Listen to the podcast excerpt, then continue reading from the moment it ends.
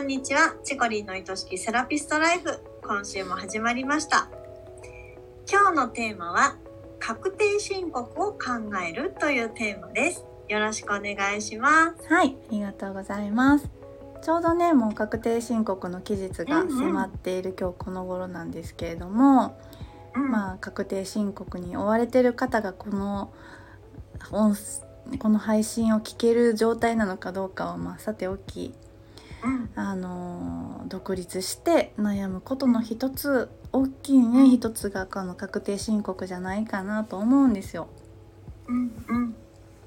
こんなん未経験でサクッとできる人いるんかなって私思いながらいつもやってた、うんうん、めっちゃ難しいんですよでこれ毎年やってたらね徐々に慣れてはくるんですけど、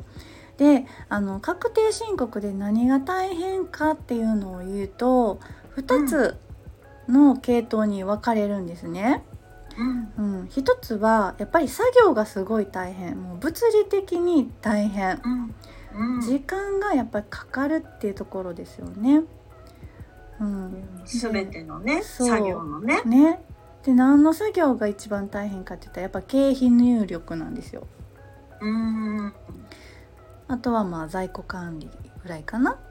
うんううんんで売り上げを入力するのは結構楽しいのでそこまで大変さは私は感じませんけど、もう仕分けしたり入力したりするのってめっちゃめんどくさくってうんまあこまめに時間作ってやっていたらねよかったのになって毎年思うんですけども、うんうんそう思いながらこの時期を迎えてしまうという方もめちゃくちゃ多いと思います。貯めてしまったらね。貯めてしまうんですよね。あれもう1年経ったみたいな。あっという間にね、次は渡ってくからね。そうなんですよ。うんで2つ目の大変さっていうのはもう意、味がわからないっていうやつです、うんうんうんうん、もうもともとのそもそものね、そもそももう用語が難しすぎるうんうん事業主貸しってなんやねんとかね収入と所得って何どっちがどっちやったとかね、うん扶養家族とか何万円以上は扶養に入れるとかうんうんうんうん入られへんとかもう何回聞いても私覚えられないんですよ。うんうんでちょっと扶養家族について検索してみたんで読んでもいいですか、はいどうぞお願いします。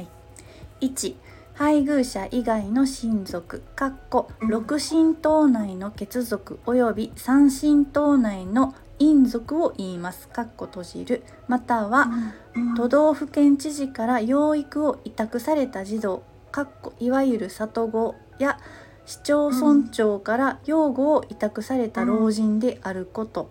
うん2納税者と生計を一にしていること3、うん年間の合計所得金額が48万円以下かっこ令和元年分以前は38万円以下であること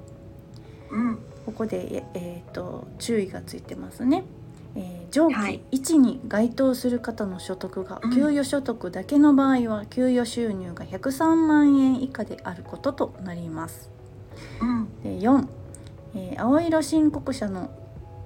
せ事業専従者としてその年を通じて一度も給与の支払いを受けてないことまたはし白色申告者の事業専従者でないこと、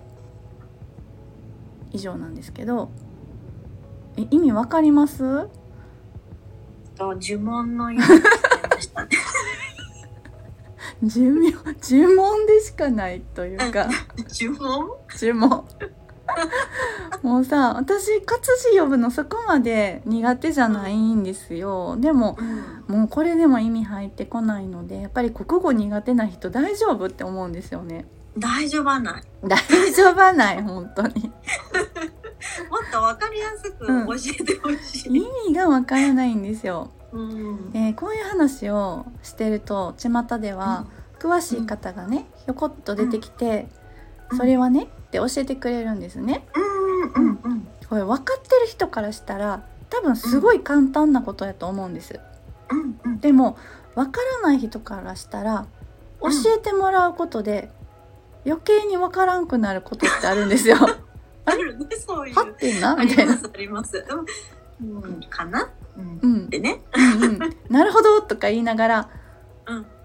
あれほんならあれとはどうつながってるんやろうとか思い始めたらもうほんまにパニックってきたりとかしてう、ん、うん、そうだからうん、もうほんまに確定申告を絶対にやらないといけないものなんですけどうん、うん、こんなん習わんとできるはずないじゃないですか。うん、うん、で本来本来なら開業届を出した時点で、まあそういった講習を受けれるように、こう公的な機関でね仕組み作りしてほしいところなんです。うん、でもまあないないとまあ多分税務署行ったら教えてくれるし。あの市がやってる相談会とかもあるし商工会とかも入ったらあると思うんですけどでもそれも誰かから教えてもらわないと知れないんですよね。うん、うん、私も商工会の話とか知ったのは多分起業してから10年ぐらい経ってたと思います。あーね、周りに、そう、その関わってる方とかがいなければう、ん、わかんないですよね。そういなかったの全然周りにうん、開業してる人とかが。でまあかいただ私開業したいって思って開業したセラピストにとってうん、結構確定申告って大きいハードルになると思うんですよね。うん、うん、うん、でこういうのも全部習えるようなスクールを作ろうと思ってね私は今動いてるんですけども、はい、うん、まあ、とにかく確定申告は面倒くさい、ねややこしいうん、普段使わへん言葉とかいっぱい出てくる説明を読みながら自分で学びながらやるにしては大変すぎるうん、もっと仕事に集中したい本当はうん、うん、本来の仕事にね。うん、で、まあ、本当に苦手な人はもう税理士さん頼みましょうって思ってます。うん、もう人に任せてね。そううん、会計士さんとかね。で、んあの税理士報酬って、まあ、年額なんですけど、まあ、今まで聞いた一番安いので5万ちょっとぐらい。でうん、大体まあ10万円前後ぐらいが相場かなって思います。そしたらさあの月1万円貯めていったら税理士さんに頼めるんですよね。そうか、そう考え、一気にねう、ん、出すってなるとね。そうしんどいけど、月あの1万円で経理の人雇ってるぐらいの感覚でいれば、その1万円をなんとかこうねちょっとどうにかしよそううってそうねそう。日々の売り上げに目標金額を上げれば、まあ、いけるぐらいかなって思えるなら、うん、まあ、ちょっと税理士さん頼むっていうのも手やと思います。うん、最低限売上表はつけますうん、うん、何月何日まる様がいらっしゃってどういうメニューを受けてくれて、まあ、いくらいただきましたとかねうん、はいであとはレシートですね経費を使ったらレシートをまとめておくとうん、はいあとは商品のあの販売をしている方であれば在庫を月に1回数えると、うんだけでいいんですよ。うん、はい、でいや私はそんな税理士さんなんか頼まないよ自分でやるんだよって思う方は、うもうせめて半年に1回ぐらいは経費を入力する日を作ってうん、入力をしましょうと。であの分からないところは市がやってる無料相談会とかで聞きます。うん、うん、結構まあ親切に教えてくれるんですよ。うん、はい、まあとにかくねその確定申告が嫌じゃなくなるようにもううんちゃんとした人に聞きながらやった方がいいです。その詳しい友達に聞くとかじゃなくってもう行政がやってる相談会に行きます。うん、その方がめっちゃ早くてうんサクサクっと解決するんですよね。うん、でその行政がやってる相談会なんかも無料で教えてくれるので私たちはそのために税金を払ってるわけですからうん、ねもうん、うあの享受できて当然のサービスなんですよ、うんううんんその分また働いて税金を納めたらいいんですよ、うんはい、なので、うんあの自分で、まあ、やるのかそれとももうお任せするのかっていう選択肢をちょっと一回考えてみて、ううんん、もう面倒くさいしんどいって言ってる暇があるんやったらちょっとそこ考えてみてうんうんうんでもうお任せするんやったら月1万円貯めていく。でうんうんあの自分でやるんやったらそこの、えー売上表をつけるレシートまとめる在庫を管理する、この3つだけきちっとやってあとは、あの行政がやってる無料相談会に行きましょうんう以上うんシンプル今日うん本当なんかわからないってなると、うん何がわからないかわからないから、うん、もう頭の中がとっちらかるどちらかるとにかくそうすると、うん、余計にどんどん沼にはまっていっちゃうじゃないですか。そ、うん、本当はさっき言っていただいたみたいうな、うんシンプルなことを、うんそれだけをやるっていうのをまずやってう、んお願いするか自分でやるか、うんっていう選択肢で絞っていけば、うん正直今聞いててですよ、うん